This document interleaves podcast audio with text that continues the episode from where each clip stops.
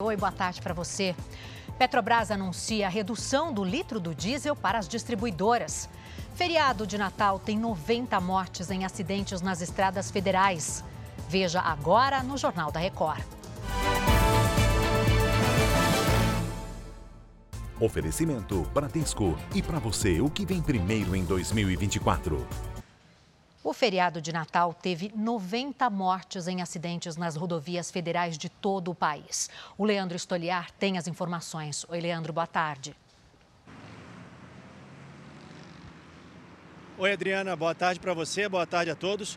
Segundo a Polícia Rodoviária Federal, houve um aumento no número de acidentes, de feridos e também de mortos nas estradas federais entre os dias 22 e 25 de dezembro desse ano, na comparação com o mesmo período de 2022. O balanço divulgado hoje pela PRF aponta 90 mortes nas estradas federais, contra 79 no feriado do ano passado. O total de feridos subiu de 1.020 para 1.030 e o número de acidentes passou de 853 para 891 nesse ano. Curiosamente, o número de acidentes graves caiu de 258 para 233 nesse mesmo período os agentes da Polícia Rodoviária Federal também multaram mais motoristas por imprudência nas estradas. O número de infrações graves cresceu 20%. Adriana. Fico alerta aí para o feriado do Réveillon, né, Leandro? Obrigada pelas suas informações.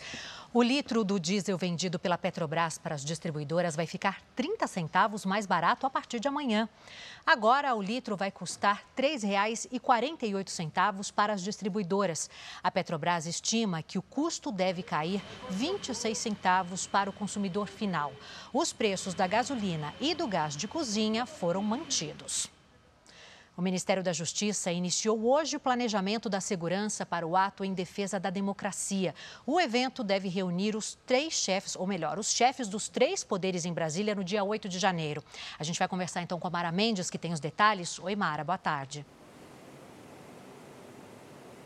Oi, Adriana, boa tarde. O anúncio foi feito pelo secretário executivo do Ministério da Justiça e Segurança Pública, Ricardo Capelli. Segundo o secretário, as forças de segurança já monitoram uma eventual chegada de manifestantes e que o objetivo é identificar qualquer movimentação atípica, já que para o dia 8 de janeiro, os chefes dos três poderes preparam um evento para celebrar a democracia.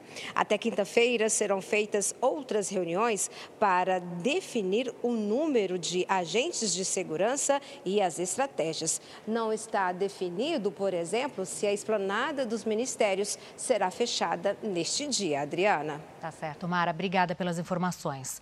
Israel intensificou o combate ao terrorismo em Gaza e na Cisjordânia. Além de bombardeios, o exército avança por terra contra os terroristas do Hamas em Gaza.